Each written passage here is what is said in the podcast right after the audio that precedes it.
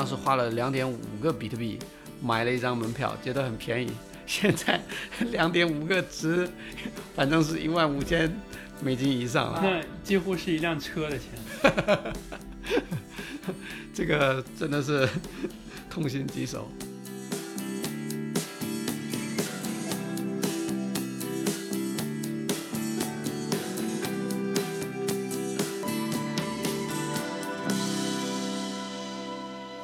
大家好，欢迎收听 House of Crypto，我是严树，是科技媒体硅谷密探的主编和联合创始人。大家好，我是林夏红，是区块链创业项目菩提的创始人和 CEO。今天我们要说的是这几天发生的大事——比特币的硬分叉。呃，在节目开始之前，我先要说一说为什么要做这档节目。关注硅谷密探的听众应该知道，我们最近其实一直在做区块链的内容。我自己也看了很多项目，和很多区块链项目的投资人、创始人，包括开发者都交流过。在这个交流过程中呢，我发现一个很有意思的事情，就区块链整个行业产业在飞速发展，圈内人非常狂热，圈外的人可能完全不知道这种这些人在狂热什么，甚至有一些开发者他自己也不知道自己在做什么。区块链项目这几年被大家炒得非常火，很多人冲着这些啊项目蜂拥而入。有些人想趁着这波热潮来赚一笔钱，甚至可以说是骗一笔钱。有些人想尝试区块链这样的新鲜事物。那么，这么火爆的区块链，或者说这种去中心化的分布式呃平台，为什么它的诞生会有这么大的影响力呢？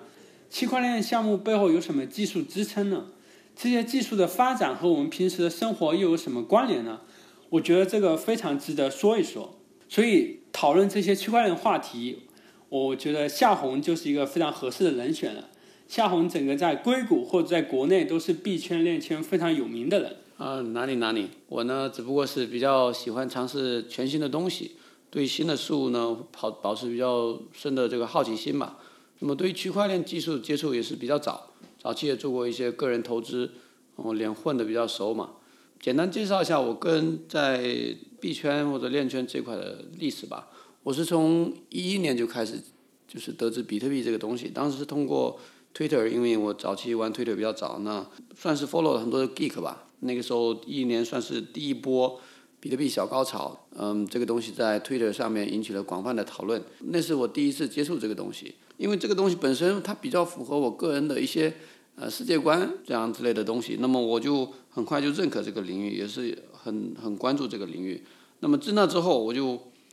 算是成了这个比特币的这个死忠粉吧。那在之后呢，像一三年底的时候，我就听说了以太坊这么个项目。那之后也是变成了就关于以太坊这个也是非常深的了解。包括今年除了以太坊之外的其他项目也是如火如荼的产生。那么今年算是一个。区块链走入公众认知的一个很有代表性的年份，它呢，不论是说给创业者一个全新的创业机会，还是给了投资人很大的回报，还是说公众把这个当做嗯下一个产业的一个很大的一个风口，那么都受到了呃广泛的关心，所以我也是很希望能够借这个机会跟大家进行一次交流。对了，为什么叫 House Crypto 呢？这可能跟大家解释一下，因为 Cryptocurrency 就加密。货币的意思，House of Cards，大家可能也听说过，讲的是就是白宫呀，这是政治圈大佬的事情。然后我和夏红就是说，想趁这个机会邀请一些区块链的大佬来我们这个 House 来讨论和分享他们的故事，和我们一起来交流。所以 House of Crypto 的话，就是听起来还是很高大上的一种感觉。然后如果大家对我们有什么呃。意见和建议，或者想跟我们互动，也欢迎大家来跟我们分享你和区块链的故事。嗯，大家可以发邮件到 contact at svinsight.com 来和我们联系。呃，刚才我们说了，这几天对于关注区块链的来说，啊，硬分叉是一个很大的事情啊。然后这是比特币的呃硬分叉。然后到底什么是硬分叉呢？就是为什么比特币要分叉呢？啊，向红，你们能不能来说一说这个事情？嗯，好的，没问题。就是说，分叉，我觉得这是一个非常，在这个区块链领域算是一个历史非常悠久的问题。那我觉得讲硬分叉之前，应该先讲一下什么叫分叉。啊，这个概念，嗯，主要涉及到就是说，简单的讲吧，就是说在软件版本升级的时候，那我们如果一个传统的软件就要进行一个更新，那这种更新，我可能这个比方不一定完全准确啊，但是我可以告诉你们，就是说大概有两种更新方法，一种是下一个新的安装包，然后覆盖之后就完完了，就是马上就新的版本就可以用。那么还有一种更新方式是你下载完了，首先第一步你要把之前那个东西卸载掉，然后你再安装新版本，这是两种思路。这个可能。不是非常完整的比，但是我待会儿可以一一给你们解释一下。那么分叉说白了就是一个软件升级，在这个这个区块链这个领域。那么当涉及到分叉的方案的时候，就会讲到软分叉和硬分叉。那么什么是软分叉，什么是硬分叉？我们听这个软和硬，对吧？就大概能知道，就软是一个比较温和的，怎么说呢？就对之前的版本可能影响不是很大的，对可用性影响。不是很严重的这么一个分叉，或者说软件升级。那么硬分叉，从这个另外一个角度，它就有点站在对立面，它可能会带来一些嗯不兼容，但是它是一个很彻底的一个软件升级。那么回到我刚才讲的这个嗯，一个是覆盖安装，一个是先卸载后安装的比例，就在我概念里就有点像说，呃，如果你的一个软件是可以通过下载更新，然后继续使用。嗯，那么这就是一个软分叉，它不影响之前的版本，就之前版本还是可以用的。那么之后的版本，如果你下这个更新，有点像打包嘛，添加一个新的功能，你以前的还能用，新的这个 feature 也会有。那么对于没有打包升级的这些用户呢，它还是继续可以用。那么硬分叉就有点不一样，就是它必须是覆盖，就是先卸载之后，然后呢你再安装新版本。那这样听起来说。嗯，就你们可能觉得说这有什么区别？我我之前的版本也还可以用，然后现在我卸载了，我重新安装的版本也还可以用啊。这个没错，是在单体的这个软件或者说一个电脑的软件这个层面是没问题的。但是比特币它是一个网络，这个网络是由所有节点来共同维护的。那么这个节点。每个节点它都有像软件一样这个版本，但它的可用性它不能用就没问题。但是问题是你的每个节点能否参与到整个网络中？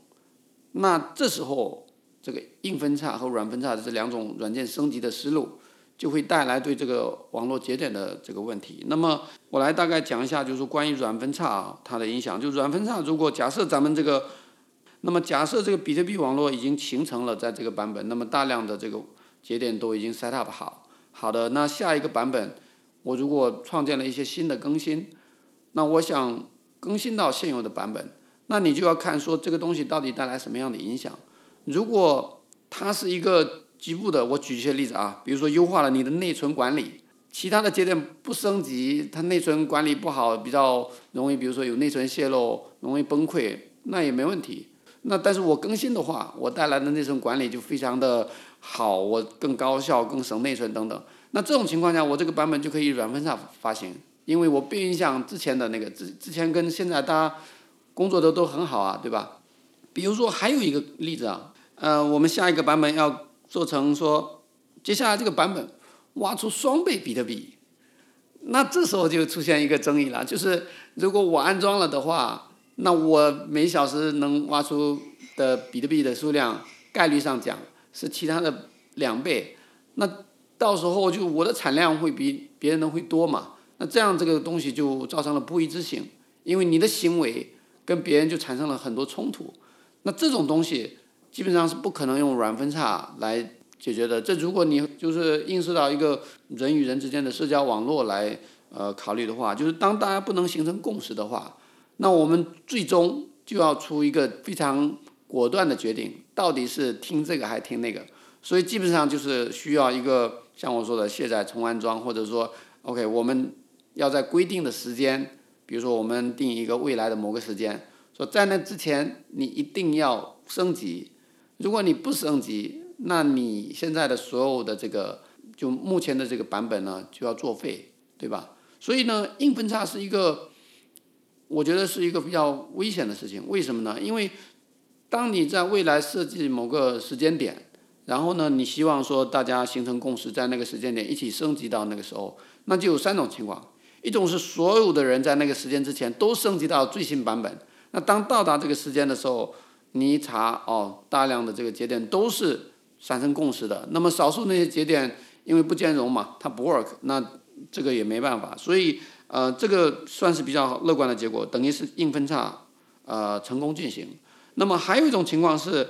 大家都反对你这个提案。那即便你发行了这么，比如你下下一个版本呢是更新了，然后呢做了大量的修改，而且必须是硬分叉，否则会造成这个刚才我说的社区共识不一样，对吧？如果大家都不支持你，大家都没有升级更新，只有少数的升级更新了，那这样情况下这个共识不一致呢，会因为多数的人都是旧有的版本，所以会导致这是硬分叉失败。这也还好，因为大家还是维护了原来的这个网络的稳定性。最可怕的就是这种一半的人。喜欢这个，一半的人喜欢那个，或者说支持另两方的人数都不占极少数，那样的情况下就会导致双方都会拥护自己的共识，那将来就是这两个东西因为不兼容嘛，这两个网网络就会分离，就会分裂，那这是一个硬分叉，目前就是应该说是最头疼的问题，因为呃，纵观历史，就是说不同的情况出来的，如果是一个很干净的硬分叉。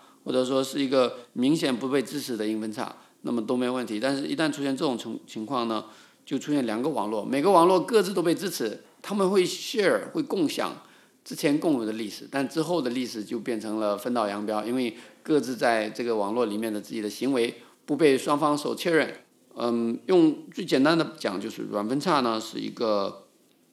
比较温和的，那么它兼容。之前的旧版本就旧版本不升级也可以 work，新版本升级了它带来更多 feature 的这么一个软件升级，那么硬分叉就是说，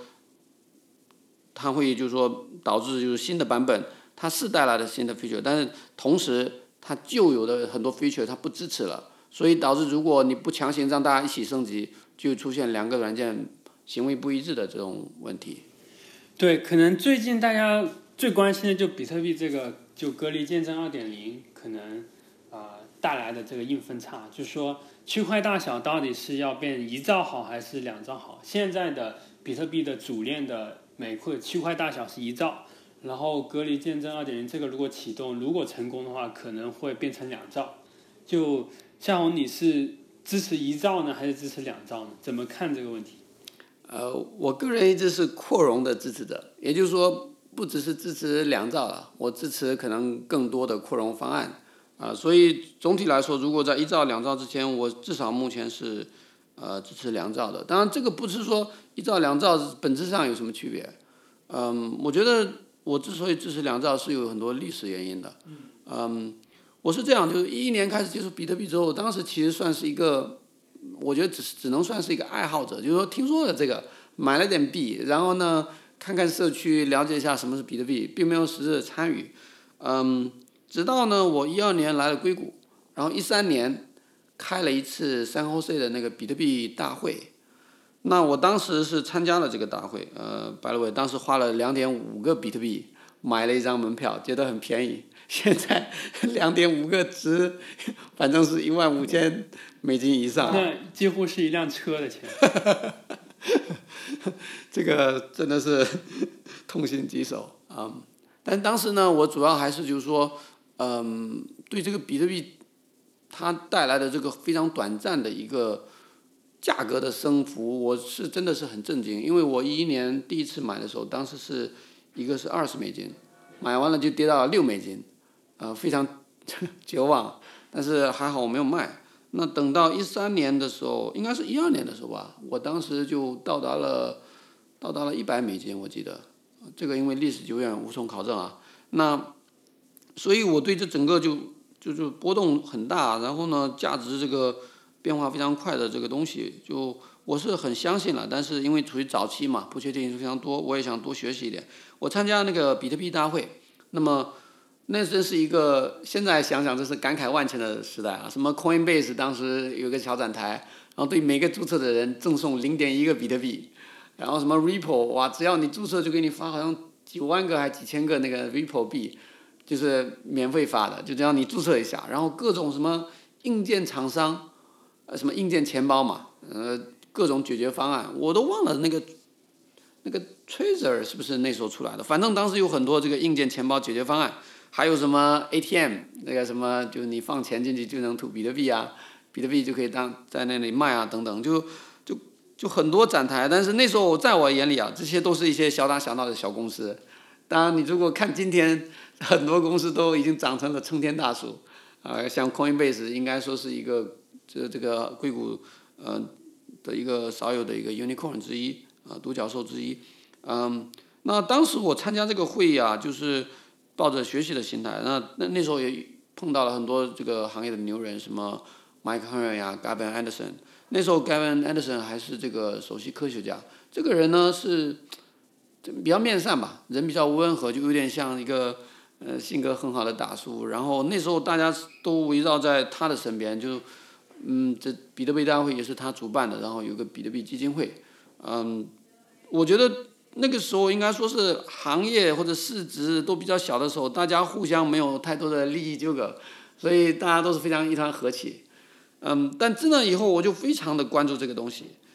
到了第二年，有一天我记得跟几个朋友聊吧，然后突然聊到一个话题，然后就说，哎，比特币挺慢的，它到底这个性能瓶颈是多少？呃，然后我们就算了一下，查了一下，然后看到说，哦。大概每秒七次交易，我当时听了一惊，我说我靠，我这么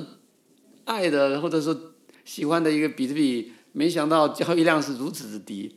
嗯，所以这样的一个问题就促使我去查关于比特币扩容的东西，那是那是一四年的时候了，那，所以我查的时候，OK，发现慢慢的，就是社区里已经开始慢慢在讨论这个比特币扩容这个事情，为什么要讨论呢？因为当时主要是这样的一个事情，就是 Gavin Anderson 呢说，按照目前的交易量的涨幅，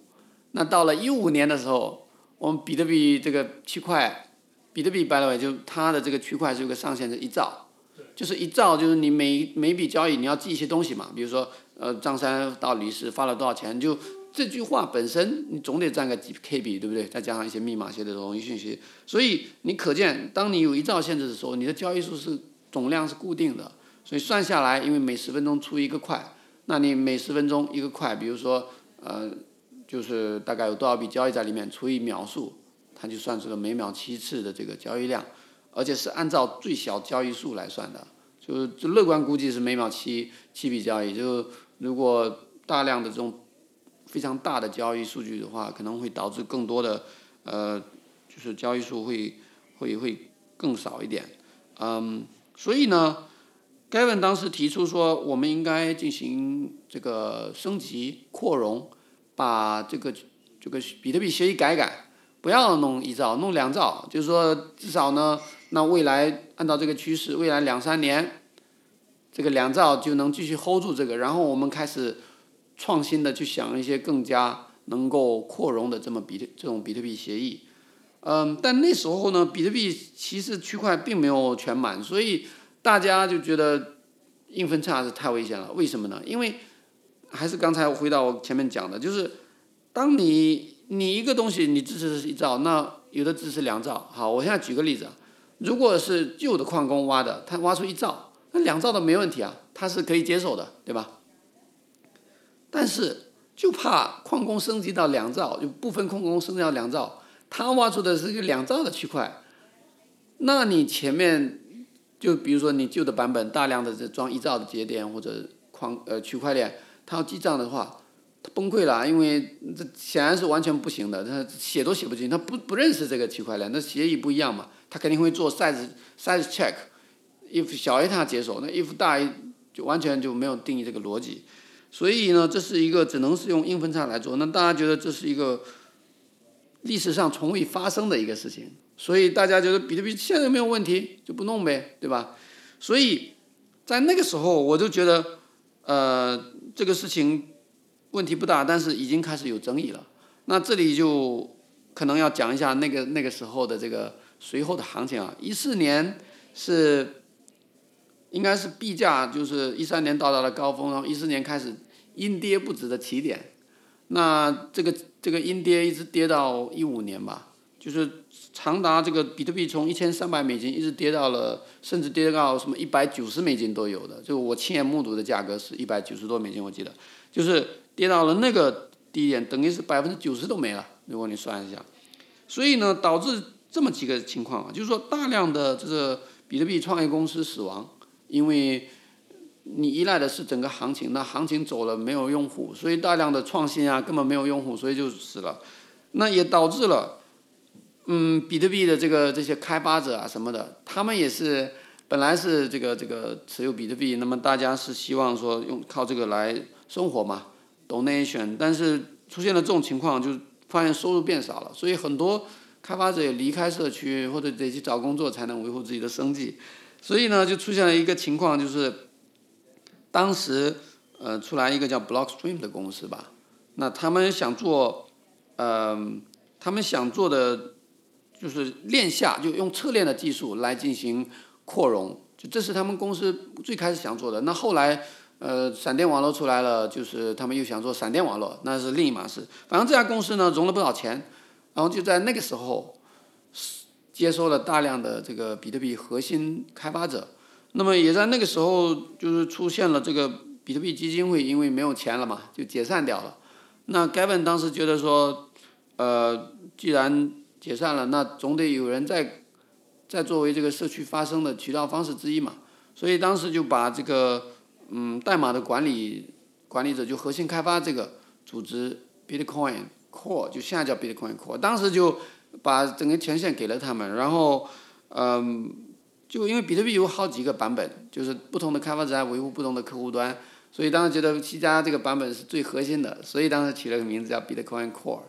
嗯，所以叫比特币核心开发。其实这个核心不是说这几个人很核心，而是是比特币核心这个客户端版本的开发者。但因为这个这个 core 这个词的双面性，所以其实这个名字也很有意思，就取了一下，反倒给了他们很多权威。那在之后，Gavin 也说他是首席科学家嘛，所以他就 step down 就不再做这个代码的管理者。那管理者的身份也切了，所以这样变成了就是后来就是好多 Bitcoin Core 的这个开发者呢加入了 Blockstream，然后 Gavin Anderson 也没有这个权利，那他就没有了这个这个对代码的控制权，然后那帮加入 Blockstream 的这帮人又是因为刚才讲了，他们是想要想要通过侧链来扩容，通过闪电网络来扩容，所以。他们是希望比特币维持现状，啊，保持不变，那不要扩容。那 Gavin Anderson 就是一直希望是扩容的，所以这个事情就后来就开始变成了分成两派，一派是由 Gavin Anderson、Mike Hearn、呃 Jeff Garzik 这帮人就是是扩容派，也是算是比较为为什么他们扩容这个可能要再讲一下，因为他们是最早跟 Satoshi 有沟通的，这个 Satoshi 真是一个。来自未来的人，因为在社区真的讨论硬分叉之前，其实萨托西在当年就是还愿意在论坛上发发声的时候，都在都已经回答过关于硬分叉和扩容升级的这个这个这个 solution 就解决方案，还给出一尾代码，就是说当要进行硬分叉升级扩容的时候，那怎么做呢？就是就是现在 block 比如说是一百，然后你可以设成 if block。大于或者等于，比如一千，就未来的某个 block，未来的某个区块，到那个时候呢，那么 size 就等于，比如说二，那小于呢，小于一千，那就 size 就等于一，也就是什么呢？就是说，在挖出第一千个区块之前，我们的 size limit 是一，然后大家就按这个来 check，如果是超过一千了，那就 size 等于二，然后以后就 check 是按二来 check。这就是一个硬分叉，就硬分叉代码其实非常 minimal，非常简单，非常最小化的一个一个一个工作量。所以就是说，第一，Satoshi 给出这种方案，而这刚刚 Gavin 啊，Jeff 他们又是早期的这个 Satoshi 这边就是传承下来的，所以他们是很希望沿着这条路往下走。那么已经有了既定的方案，而且硬分叉呢，解决方案是非常干净利落的一个，就没有什么后遗症。不用说采用大量的复杂的解决方案或者代码来解决一些添加新 feature，所以这是他们这一派。那么 Blockstream 刚才讲了，他们做一个公司，他们得成长，他们得卖他们的解解决方案。而这帮被招的这个 Block 核心开发呢，他既然在了一家公司，他肯定可能得符合公司的这个企业精神等等。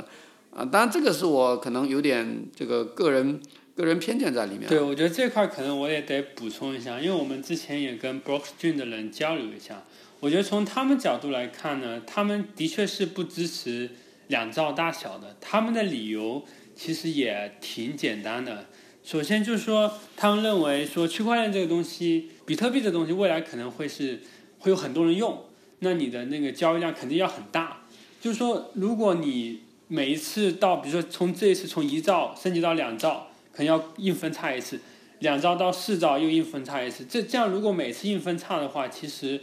对整个比特币的稳定性可能是会带来影响的，而且就是说每一次硬分叉说白了就是会造成社区的分裂，然后他们认为说这种的，比如说一个东西大家一开始认为比特币是一一个某样的东西，然后硬分叉之后可能很多人就改变了他们的想法，然后他们认同的就不再是那个那个比特币之前那个共识了，就每次如果我们这样不断硬分叉的话，可能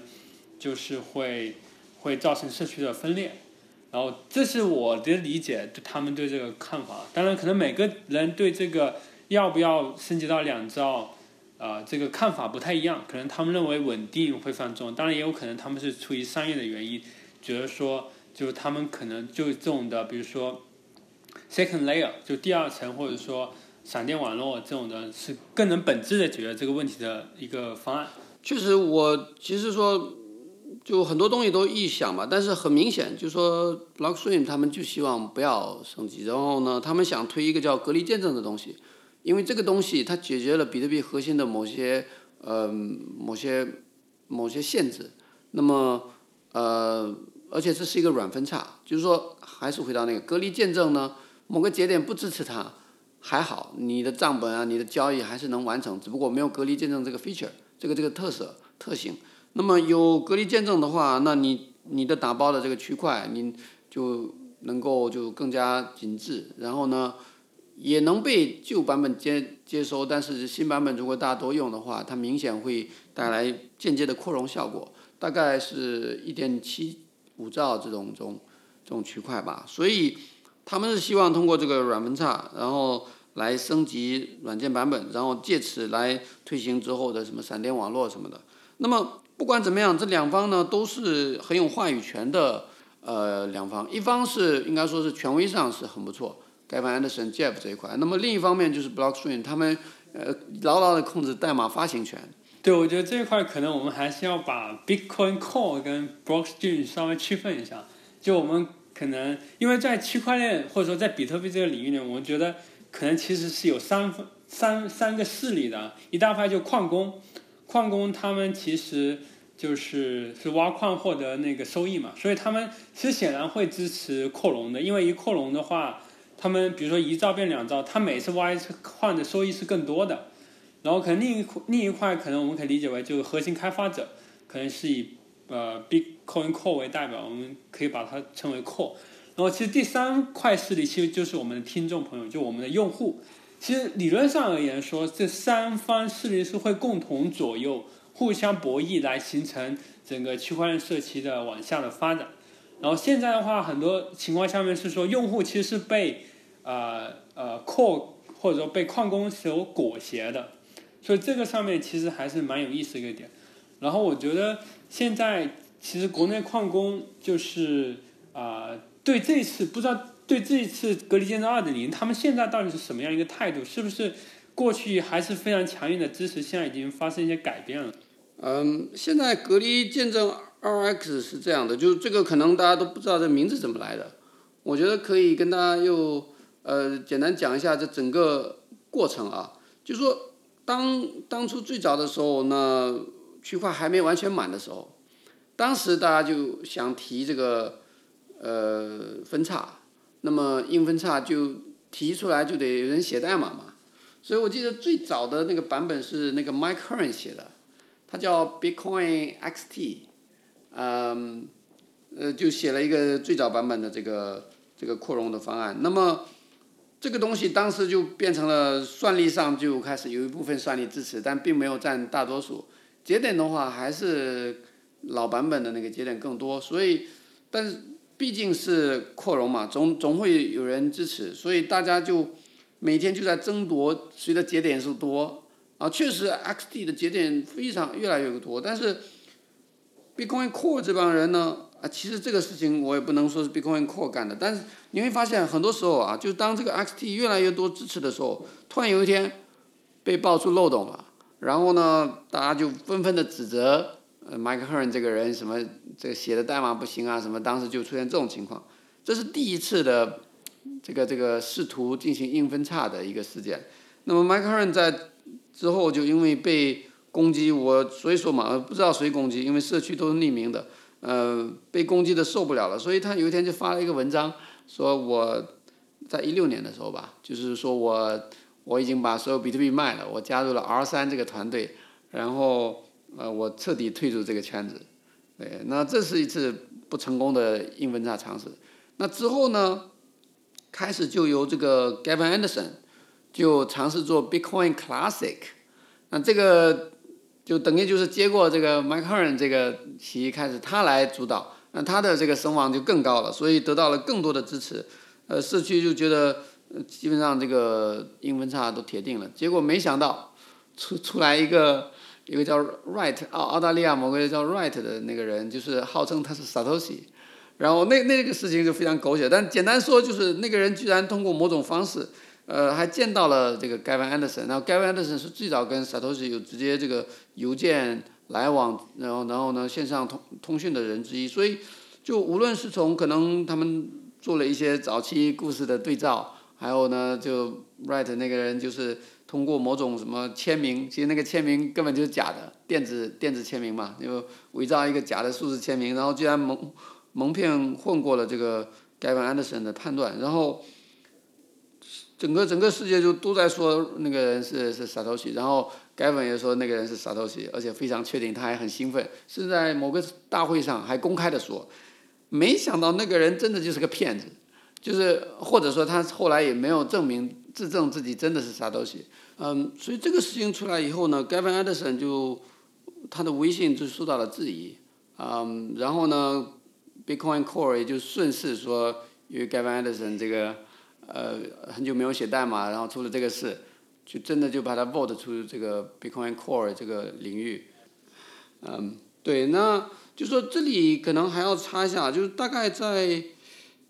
时间点我可能不记得，因为这历史虽然才过两三年，但确实发生太多事情。就一五年还是一六年来着？就其实当时因为这个可能是 XT 吧，就是僵持不下，当时就嗯。社区里就吵来吵去的，所以矿工们就组织了一次香港共识大会。这个大会的组织其实是非常的随意的，当时就有个人在群里说：“我们搞个共共识大会吧。”然后有个人说：“行，我来组织。”然后呢，大家就开始拉人嘛，就拉了什么 Bitcoin Core 的这帮人，然后拉了什么 Bitcoin Classic 这帮人，就是说大家聚在一起见面聊一下，能不能形成一个共识。然后呢，当时那个 Blockstream 的这个什么 Adam Back 也去了，就是去了以后就反正说结论吧，就是整个会议开下来，然后签了个所谓的共识，说，呃，我假设就当那个事情是一六年发生了，就是说我们七月份上 Segwit 隔离见证，然后呢过大概好像半年还两个月，呃，就是说在硬分叉，就是先隔离见证再硬分叉，这是一个当时写进共识的，然后大家就纷纷开始签名嘛，然后。后来就是整个事情就签完了，都发出去，然后就整个社区就发发发出这个公告，大家觉得这个是个共识。结果发完了，然后 Blockstream 开始就反悔了。a d Back 首先说说，我是以个人的名义签的，我不代表 Blockstream。然后呢，很多这个 Block Block 不呃 Bitcoin Core 的人呢，就开始写说，呃，这个当时说我代表我个人，我不代表什么，就大家就开始反悔。所以这个事情其实我。不管 Blockstream 背后有多么的单纯什么的，就是事情发展到今天为止啊，Blockstream 一直是那种，嗯，就是各种反悔、各种改口、各种就是不遵守之前的这个这个言行，言行不一致吧。就这种事情，嗯，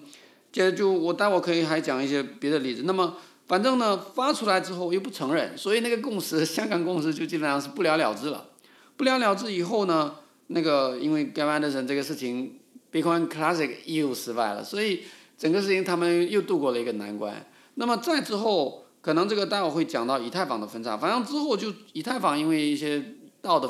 被盗什么的，出现了一些一次有争议的硬分叉，然后真的就产生了一个新的币种，叫经典以太坊。这个这个以太坊经典，这个待会可以再讲。但是那个事情出来以后，大家对硬分叉的争议性就更加的保守，大家觉得这硬分叉简直是很可怕的一件事情。OK，所以硬分叉就基本上就被这被打入了这个这个地牢了。那么到了今年今年的时候呢，这个大家突然发现比特币扩容再不扩容实在是不能玩了，就因为不仅之前是偶尔出现这个区块链满的情况，现在是大多数情况下都区块链满。然后就是快，这个这个快嘛，就是都都满的，然后呃交易费巨高，所以嗯就出现了一个重新开始说要分叉。那么因为之前香港公司不被遵守，所以呢当时就一般矿工吧，就国应该国内就是几个支持支持这个扩容的这个占有大量算力的这个矿矿工，就是说我们要在今年某个区块强行硬分叉。这个硬分叉要带来的一个叫做，呃，就是就带来的扩容的版本，那么它的这个它的这个这个区块大小是好像是动态的，就不限不限大小的等等。那么这个事情出来以后，因为背后有算力支持，所以一下子就又受到了关注，因为它势必会成为一个有争议的硬分叉，因为只要有有有不是不是极少数支持，有一定的算力支持。你都会成为一个新的链，即便不被支持，它也是呃新的链嘛，那就两个链就分开了。那这个事情出来以后呢，就又开始撕。那么撕的结果就是呃一边是有算力支撑的，所以他们就执意要做。那么另一边 Bitcoin Core，他们也是眼睁睁的看着这个东西，他觉得说不能不能被算力所裹挟嘛，因为按最早的这个比特币协议，算力是决定了这个嗯。这个链就这就算力最大这方就最长链，最长链就是有效的区块链，所以他们很担心这个东西会呃成为继承现实，所以他们就提出了一个叫做 UASF 啊，User Activated Soft Fork，就是叫做用户激活软分叉，什么意思呢？就是嗯，他们当时就是采用了一个版本，这个这个就是说这个软件客户端呢是一个。嗯，大家就下载之后呢，它会，它不，它会，就是它不能影响矿工，但是因为 Bitcoin Core 它发现了软件客户端被大量的基本上所有的这节点都都都会更新嘛，所以它在这里面包含了一个代码，就是一旦升级到区块链大于两兆，它就会拒绝防，就是拒拒绝你这个区块，也就是说你这个区块根本就会。呃，不会被信合过来，而且哦，这个可能说的有点严重，不是不是说区块大于两兆，就一旦有这个区块链扩容方案这个这个信号呃出来的话，即便这个区块没有到达一兆哎两兆，或者说没有超过一兆，那么才会接受，超过了就拒绝，只要你是你是就是说隐隐含你是支持的，就是你这个区块隐含支持扩容。我都要拒绝你，就是这样的话会导致什么呢？导致在硬分叉之前，那些矿工如果他挖出来矿，哪怕他们敢标记说这是支持扩容的，那么在那个 UASF 被激活之后，就会出现你这个块，即便是已经在区块链里，但是客户端是不支持的。所以通过这种方法，强行在就 Bitcoin Cash 当时就是这个这个硬分叉提案之前嘛，进行了一个软分叉。然后呢，矿工因为这个用户大量的下载这个这个版本的，所以也不想造成这个可用性变差，所以基本上就是所有的矿工后来大量的顺利还是沿用，呃，就就是 UASF 的这个版本的客户端，那么导致这个 Bitcoin Cash 这个版本又变成了，反正至少是非主链吧。如果你们看币价这个东西，现在也是呃币价挺高的，但是不管怎么样，它不是一条主链，嗯，所以。如果你回过头来看啊，就说刚才我讲到 Blockstream 这个团队或者呃这帮人怎么样呢？就是说，当时 Bitcoin Cash 号称要要硬分叉的时候，那么在那之前，其实矿工又在纽约一次大会上又形成了一个共识，说我们今年这个我记得是七月份还是九月份吧，就说要进行这个隔离见证激活，今年十一月份要进行两兆的硬分叉，就是然后呢，这是一个就反正是当时一个 Bitcoin Currency Digital Currency Group。哦，对对，Digital Currency Group，他们跟国内矿工达成的共识，就大家觉得这是一个嗯共识吧，但其实这个东西当时并没有形成共识。那不管怎么样，就这个共识形成了，Blockchain 或者说 Bitcoin Core 这帮主要的人也不发声吧。那在这个做 UASF 升级的时候，他们就升级成功了。然后呢，嗯，升级成功之后，他们就说，呃，我看啊，这个节点有点有点 confused。反正就说，升级那之后，那导致了 Bitcoin Cash 并没有成为主链。在那，在 Bitcoin Cash 硬分叉之前，大家就是就是都就是社区其实一直在讨论一个问题：Bitcoin Cash 到底是不是两兆硬分叉的这个候选者？然后呢，他们就直接说这不是，这不是。但是，然后大家说，那真正的这个 Segway 的 2x，因为二当时隔离见证还没激活嘛，大家就是隔离见证，呃，这个东西做完了，那么他们就会做两兆硬分叉。所以当时大家是这么说的，所以大家一听说主链上这个将来还是会硬分叉的，所以就不支持 Bitcoin Cash。然后这帮支持这个。Blockchain 这帮人就也没有发生否认，说我们从来不会在主链上做 2x。但是当最终的硬分叉实现，Bitcoin Cash 并没有成为主链之后，马上他们跳出来说，我们从来没有说要实现 2x，我们绝对不会实现 2x。就就就 LookZR 吧，反正那个一个核心开发之一叫 LookZR，就直接就在社区里说了，那你们想都别想，就一开始是那种。不发生嘛？默认说好像是我们还是遵守这个共识。一旦硬分叉没有成功，他们又开始就跳出来说没有说过这种话。那么，所以，但就毕竟那个是某种类型的共识，大家有所有所期待，所以就终于绕到了今天开头要讲的 Segway 的 Two X。这个是纽约共识产生的一个今年十一月份要分叉的东西。那么，呃，大量的矿工其实是支持这一个，因为。这个扩容实在是从至少从一四年开始慢慢有人提起，一五年大量的争吵，到今天一七年年末了，整整都快三年的时间还在争。但是你看区块链整个领域发生了大量的这个改变，各种各样新的这个区块链出来，以太坊啊各种呃 app 出来，就是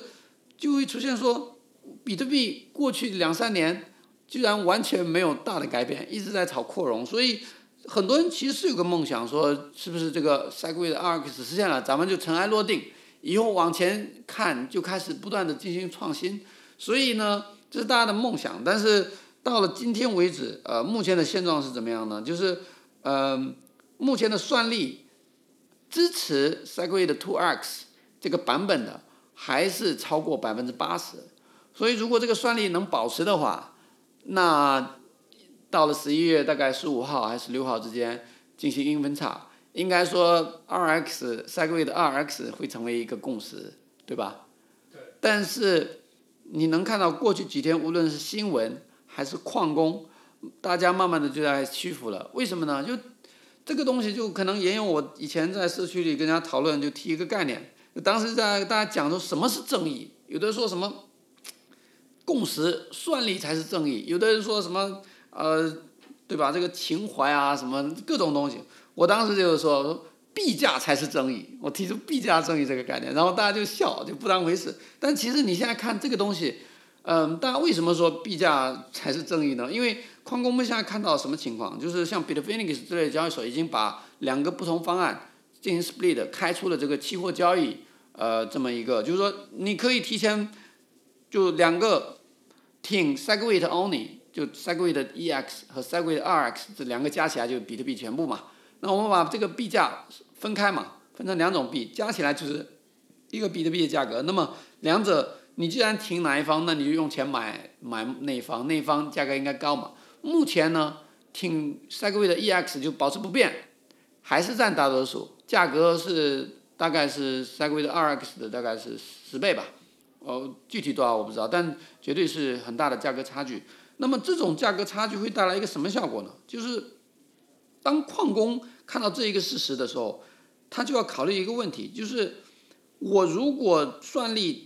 都在我手里，那大量的，比如说你有百分之百的算力，好，你现在可以决定在硬分叉之后你挖哪一边呢？我问你，你挖哪边？你挖 EX，说明你支持 EX，那可以啊，因为你币价最高嘛，所以你收益最大。你如果强行切到，比如我真的喜欢 Segway 的 Two X，那我就全挖 Segway，这百分之百算力全挖 Segway Two X，确实币价就是那条是主链，但是根据这个交易所的价格，你再挖一个价格远低于那个 Segway 的 EX 的币，所以你即便是成功一分叉，你挖的币突然价格变小了，所以这是一个经济上的一个反制，就是即便你喜欢 Segway Two X，但你还是愿意去挖一个。币价更高的币，因为对你的经济和收益会更多，这是第一。第二就是说，作为矿工，那还是希望说，呃，能够安安心心挖矿营收，这才是他们的这个这个想法吧。就其即便有很深的情怀，所以，呃，大家还是希望这个事情不要搞得太大。所以慢慢的，现在我感觉最近无论是媒体还是社区。就甚至有一些有发发言权的都开始站出来说哦，Segway 的 ARX 不不能搞啦，绝对不搞啦，就是呃试图去呃打消大家的念头吧。所以这是一个目前的现状，但是具体会发生什么，完我个人呃可以总结一下，就我是很希望 Segway 的 Two X 能成为主链。如果成为主链，我觉得至少说呃以后代码控制权不在 Bitcoin Core 这帮人手里，那将来的这个社区管理、社区治理会更加的公正。那嗯，我觉得比特币可能会朝着更加健康、良性的方向发展，而不是现在就 Bitcoin Core 控制，而 Bitcoin Core 大部分的员工呃人又在 Blockstream 工作，那带来的效果就是说，一方面他们不支持扩容，另一方面，Blockchain 这家公司过去的侧链技术、闪电网络一直也没有得到大量的商用，所以他们等于就是占着坑，又没有做大量的创新。然后有一个公司公司做的创新又不能为整个行业带来大量的改变，所以我觉得这长久来说，我是看到这个我是不支持 Segway 的 EX，但是这是我个人观点嘛，这个听的人也不要当真啊，而且说不定你们听的时候已经硬分叉了，所以结论是什么？这个我说的就是不没不具有任何代表性，对。对对对，这个其实可能啊，就说明整个区块，就现在的比特币的确是一个去中心化。但它某种程度上也是中心化，就它是一个无主的货币，但呃，就是我个人认认为，就是说，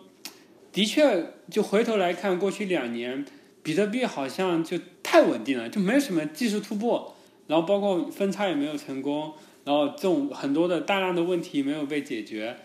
然后回到这矿工这个问题上，你刚刚提到这个经济博弈还是很有意思，就是说啊。矿工们嘴上说不要，身体却很诚实，很有可能到时候，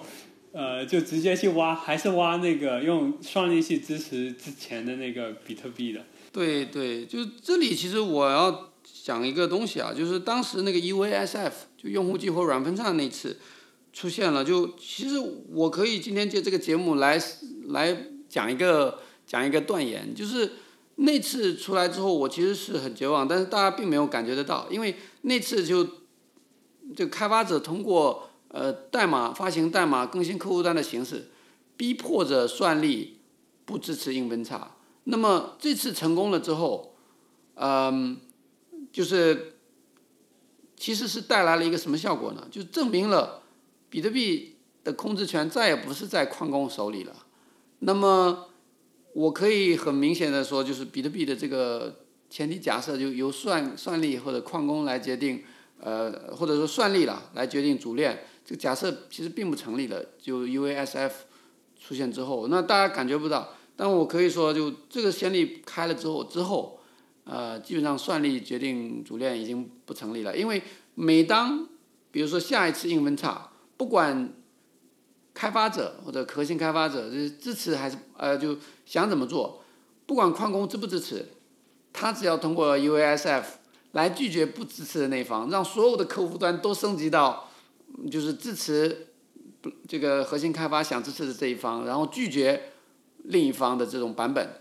那其实就反制了矿工的任何这个这个想法。所以我觉得现在的比特币有点走向一个不是最初的那种比特币的这种呃方向。但是有另外一个声音就说了，就是说呃大家就会批评我说我是这个什么萨托西圣经论，就是圣经里面讲的东西也不是完全。对的，你凭什么啥东西讲的是什么东西都是对的？就有这种理念，所以大家就说应该这个根据现状嘛，改变最早的愿景，甚至有人提出要重写白皮书。这个白皮书讲的很多东西也不是符合当下等等，所以嗯，这每每个人有不一样的想法吧，这个确实是挺受争议的。目前呃，那从这个角度来说，夏红，你是不是特别支持 BCH，就是说 Bitcoin Cash？嗯，我并不支持这个，因为那个东西当时确实是在毫无共识的情况下强行呃硬分叉出来的一个东西。那嗯，我觉得这是本身就没有社区支持、没有共识的。嗯，但怎么说呢？就我个人对。分叉的所有看法就是，我不关心每个币哪个成为主链，我可能从币价角度上讲，既然分叉了，我比如我原来有一个 Bitcoin，我现在变成一个 Bitcoin 加一个 Bitcoin Cash，那么最近有个什么 Bitcoin Go 什么狗屁，反正出来以后，那么就我我不动的话，又出来一个 Bitcoin Go 的币，那么之后比如说假设 Segway Two X 出来，那我可能又出来一个什么 BTC Two 这个币。那么我可能更关心这些币加起来它的总总价格，因为它们加起来才是最初的比特币，这个千万不要忘了。所以呃，我个人可能并没有说真正支持哪一方，因为嗯，我觉得比特币整体或者说出来的这个事物本身，就抛开这么过去几年这个各种扩容争议啊，然后大家撕逼之类的，比特币本身是一个真的是在改变这个世界，比如说嗯。价值存储或者说经济模型等等方方面面，一个非常革命性的东西。长远来看，这绝对是一个非常颠覆式的东西。我非常庆幸能够在这个阶段成为这个领域就是参与者之一，这是一个很自豪的事事情。但是内部的这些纷争，然后呢，我应该支持谁，支持不支持谁？就我有我的主观判断，就我一直是扩容派。但是如果说将来说一直是不扩容，那我也希望比特币真的能朝着不扩容，但是依然能通过什么侧链、呃侧链、闪电网络这种方案，真的能提出非常靠谱的扩容方案，那我也是会重新支持比特币。就我整体是非常呃喜欢这个这个这个产品，但是它怎么发展其实并不是我能控制的。对，我觉得这一点可能我要补充一下，就是扩容，其实大家都是支持扩容的。只是说支持扩容的方式是支持 size block size 大小的，呃，要不要扩扩大那个容量上面是有分歧，对吧？对。对，然后我们刚才聊了很多关于这个就是硬分叉的事情，都是比特币的硬分叉。实际上呢，在以太坊上面也早就硬成硬分叉扩了，已经分叉过好几次了。对。然后，呃，为什么以太坊那边硬分叉其实好像带来的危害也没有那么大？就是。呃，当然，比呃以太坊最早的那次那次硬分叉那个盗那个事件也影响非常大。就夏红，可能你也经历过那个事件，你要不要聊一聊你的看法？嗯，这个硬分叉其实是这样的，就是还是回到前面讲，我有共识的硬分叉是完全没有问题的。比如说，嗯，就以太坊吧，在最早这个白皮书出来的时候，其实就提出几个阶段的硬分叉，因为以太坊这个东西它做的是比，就是说它。纯粹的就除了这个区块链这种，呃账本技术之外，它还加上智能合约的这种概念，就图灵完备的智能合约，就说白了就能把程序泼到区块链上，运行程序者说要交钱，就是这么一个概念。那么这个概念提出了，就像计算机一样，你更新换代，你必须，你肯定不可能一台老式电脑，然后不断的修修补补，这个硬件替换，那个硬件替换。就能够变成今天的苹果电脑，它肯定是每个阶段你就要扔到扔掉重做，所以他当时就提出了几个阶段，那么这几个阶段每个阶段都会采取硬分叉的形式来做一个彻底的呃软件升级，那么这是写在白皮书里的，所以是共识，所以呢大家是非常的有预期的。那么大家说比特币没有吗？其实我有一个不同的观点，就比特币其实每四年都在硬分叉。你说为什么？因为你要知道，比特币每四年它的币的这个挖挖出来每一个块的奖励呢是减半的。那么这个减半的逻辑是从 Satoshi 第一版本开始就写在客户端里，所以每到四年它自动减半，对吧？但是其实我我可以告诉你，Satoshi 如果当年没有那样写，然后提出这么一个减半方案，那么每四年其实是要进行一次硬分叉的。所以其实我所以所以这个是一个从更加抽象、更加高高维度的角度上看，其实比特币每四年也在进行一次硬分叉，因为它的协议每四年产量至少在减半，这个协议是在变的。那么所以呢，还是那句话，就是像这种比特币每四年减半，以太坊呢，呃几个阶段，每个阶段做做一次硬分叉，这写在白皮书里面，那么大家都是有共识的，所以这种东西绝对说不会有人去支持那个那个极少数那一方，或者说旧的那一条链。但是，嗯、最具争议的就是一六年那一次，当时以太坊呃出来一个这个，反正就是当时有个项目团队叫 s l o c k 然后他们想做一次 ICO，那么众筹吧，那么呃当时这个 s l o c k 团队想做一次众筹，所以他们就发布了他们的项目介绍，然后开始就写智能合约，想实现众筹。那么这个事情受到了大量的关注，为什么？因为这个团队呢非常的明星团队，里面有很多这个以太坊早期的核心呃创始人，然后呢概念也非常好。那么当时大家也都在找优秀的以太坊项目，然后以太坊作为一个全新的技术，能写智能合约，能编程，非常的 impressive，所以大量的这个这个关注导致大家热情度很高，所以这个团队也是被激励到了，就写那个那个众筹代码就写的越来越复杂。后来干脆想说，我不这么写了，我写成一个可以谁都可以打币进来的一个合约，然后呢，这个这个叫道，然后呢，它能够呃接受所有项目方的这个这个呃 request 说我要钱，然后呢，大家拥有这个道的币就可以投票说通不通过。那么 Slock 将来会作为第一个提出这个请求的，那么大家肯定大概率是通过，因为他们写的合约嘛，那么就会通过。然后呢，这个道这个智能合约就会把其中的一部分钱以太币自动打给这个项目，那么这个项目将来发币的时候就会通过这个道的形式给大家返还这个呃道币，比如说就类似的这种概念，嗯、就大家觉得非常非常的酷，然后他们也是很很呃，就是有点嗨过头了吧，就就是以这样的形式做了一次 ICO，呃，做了一次以这样的形式做了一次众筹，那么当时融了有一一一个呃一千万个以太坊，一千万个以太坊放到今天是三十亿美金嘛，那那个时候我大概值好像是呃是一一点几个亿吧，我想想，当时七块钱，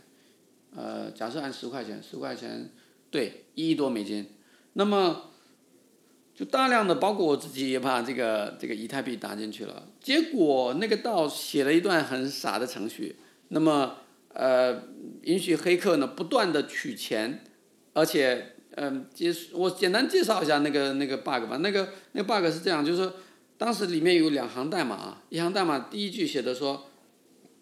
给给请求方发钱，第二代第二行代码说。那请求多少就发了多少数量就要从这个账本，就是这个账本里面减掉嘛。所以这个顺序导致了我如果黑客有办法是发钱完了下一行这个更新这个余额不更新，就不减掉那个余额。那我就比如说里面有一块钱，我可以发一块钱，然后下面不更新，那我还余额还是一块钱，我可以再起一块钱，再不更新。所以黑客就利用这样的一个。顺序颠倒的一个错误，因为其实这段代码可以避免的。就如果你先减余额，再取钱，那么谁也不敢去触发这个 bug，因为你触发你是钱没了，但是钱没有收到，对吧？所以因为这个顺序错误，导致这个这个黑客当时从那个道里面的一千多万个以太币啊，取走了三分之一，三百万个，三百万个就当时是是三三千万美金嘛，所以。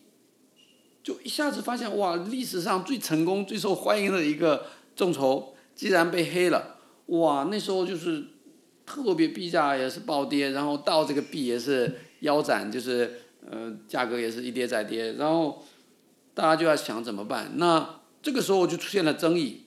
就无论是矿工一开始是支持。要分叉，还是后来又倒戈不支持要分叉，然后开发者也是有的站在分叉这边，有的站在不分叉这边，所以它是一个极具争议的一个一个这个这个这个就未来到底大家怎么办？因为哦，这个可能要再多说两句。就如果是硬分叉的话，我们可以把黑客之前盗币的这个行为嘛，就强行的修改抹去，所以呢，好像黑客从来不存在一样。然后把这个盗合约，我甚至都可以修改这个代码，然后只留下这个退款的逻辑，允许说硬分叉之后，那到这个合约就不存在了。大家之前打进去的余额还在里面，我能够当时投进去多少就可以取走，这是一个很干净而且很快就能退款的这种思路，对不对？那么，如果你不硬分叉会出现什么情况呢？当时有个白帽团队，把其他其中的百分之七十已经取到了安全的账户里，也就是说，如果不分叉会导致说三分之一的币，也就是那一千万中的三分之一的币，到里面的币被黑客给拿了，那么剩下的三分之二呢是被呃，白帽团队拿，那他们可以写一个呃，就是说后续嘛，可以按照当时的这个这个投的这个记录，给大家返还三分之二，对吧？所以嗯，大家就两方，一方是不支持硬分叉，说这还好了，没有受到大量的损失，但另一方面，大家说黑客持有了这么多三百多万个呃以太坊的币，那有一天将来以太坊要做 POS。就就权益证明嘛，权益证明说白了就是以币赚币，但是就你的币代表着你的发言权。那么黑客如果盗走了这部分币，他没有卖，他拿着，在他眼里，他本来可能就不喜欢这个东西。那他拿了这个币可以作恶啊，因为我手里有这么多的发言权，我将来就可以做什么东西都由着我想想做的那一方来提出这个，呃，反正可能大家合在一起投出来的票都没有我一个人投的多嘛。所以基于这样的事实，后来。呃，就是 Vitalik 当时就是说，觉得呃最早就现在以太坊是早期，这么多的币丢也是一个很不好的事情，所以呢是建议硬分叉。那他作为创始人，当时是社区就 OK，那就形成一个共识。那这次硬分叉是非常的顺，就很快算力大家就切到了这个硬分叉后的版本。虽然是一开始有争议，但后来因为大家慢慢的形成共识，说还是硬分叉，所以就还好。没想到。就是，Digital Currency Group 这个就就背后就投了 Poloniex，反正 anyway 就 Digital Currency Group 既然支持这个这个呃原来的那个链，因为硬分叉大家都支持主链，他既然支持呃原来的那条链叫原链嘛，然后呢呃还让 Poloniex 上了这个这个叫做 Ethereum Classic 以太坊经典的这个币。然后呢，国内一些矿工吧，也就觉得，哎，既然以太坊这么给力，我是不是能够控制一条类似以太坊的链，但又不受以太坊监管？那我可以在上面自己建自己的应用啊，然后形成一个自自己管理的这么一个链，就可能有这种想法吧。那所以突然有一些矿工又开始支持这个这个 ETC，那么一下子本来没有争议的一个分叉变成了有争议的分叉，那么这个事情。我当时就觉得说，确实是挺狗血的，但没想到就这是历史上第一次啊，就是有一个分叉币被当做一个全新的币列出来，然后 Poloniex 列出来了，那其他的交易所变成了什么？哦，你你们拿了我的币，你肯定也有 E T E C 的，所以你们也得支持，所以其他交易所也支持 ETH 的都被迫上 ETC，然后是包括 Coinbase 他们是不支持 ETC 的。但是因为大家说你 Coinbase 抢钱啊，你明明有我的 ETC 的，你不还给我，所以 Coinbase 还花了很多时间去开发一个允许用户取走 ETC 的这么一个程序，反正就弄得非常非常乱。就这次这次硬分叉其实给了大家一个很大的教训，就是说，嗯，一定要有足够的共识，否则就会出现分叉。那当时我记得 Vitalik 在社区上讲了一句，就推特吧，就是就硬分叉之后讲了一句说。比特币在明年很大概率也要硬分叉，那时候比特币这整个社区就在那觉得这是一笑话。但是如果你看今年，比特币已经分叉了两次，而且甚至还要第三次分叉，就这个能够可以意见就是说，作为社区的参与参与者，其实真正看得懂的人，其实都知道未来应该怎么走。但是呢，就因为大家持有着，比如说有的人看的比较长远，有的人看现在，导致这个共识不一致，然后呢？就出现社区分裂，这个这个事情我也觉得是挺遗憾的。其实说老实话，我觉得以太坊目前的这个呃，在之前这个阶段比较小的时候，他呢通通过这个比如说 Vitalik 个人的微信来强行硬分叉，我觉得目前看来当时的这个决定是一个很幸运的事情，因为它保证了后来以太坊一个比较统一的，然后比较长足的一个一个一个社区统一，那也促成了后来就是整个以太坊上面的各种生态啊应用，呃，就是发展非常之迅速。那但是如果说这只是目前嘛，时间也才过了一年多一点。如果说再放到未来十年或者更长远，我觉得谁对谁错可能都不是今天能下的结论。对，我觉得这里可能还有一个点，刚才夏红其实也提到了，就是说区块链它可能有不同的特性，比如说像比特币这样，Bitcoin 这种东西，它就相对会稳定一些，然后以太坊那边可能进化的就相对会快一些，可能有一些新的区块链，它可能每天都在进化。就可能不同的区块链，它可能用来解决不同的问题，适用于不同的场景，对。但是现在区块链真的是一个属于非常早期的阶段，所以很多很多东西其实大家之前都没有遇到过。然后在第一次遇到这种时，遇到遇到这些困难的时候，其实都是不怎么不知道怎么处理的，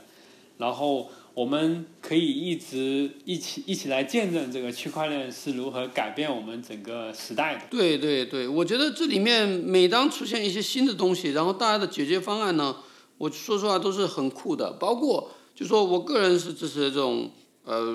一兆到两兆这种这种，就直接在链上的这种区块扩容。那么，但是说老实话，像什么 UASF 这种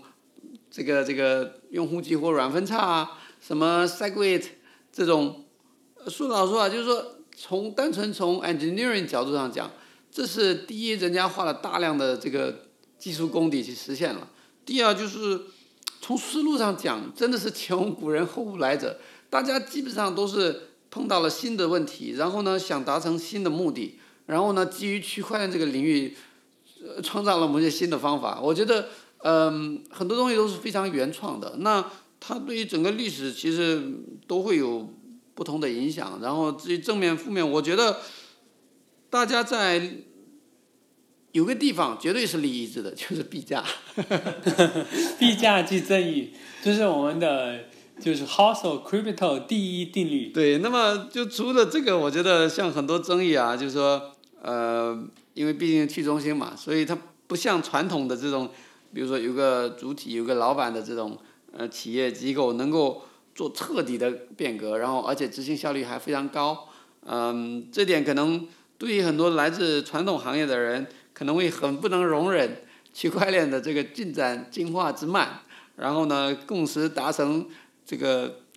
这个这这就是之低效，呃，就可能会很很惊讶，但是确实是当你从一个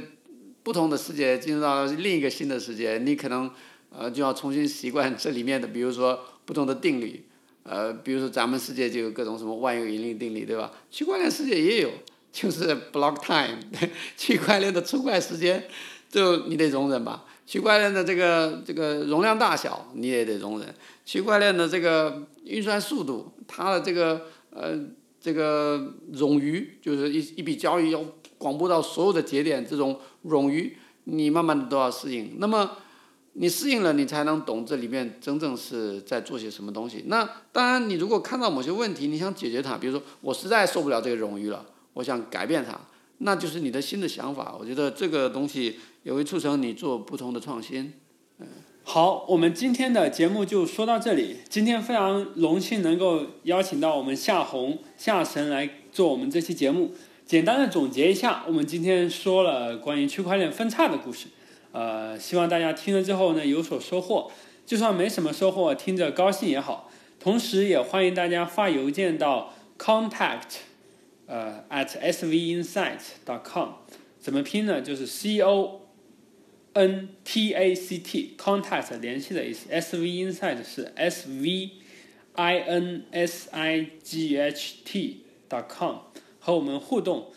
告诉我们你的关于区块链的故事，或者是对节目的建议，欢迎大家收听。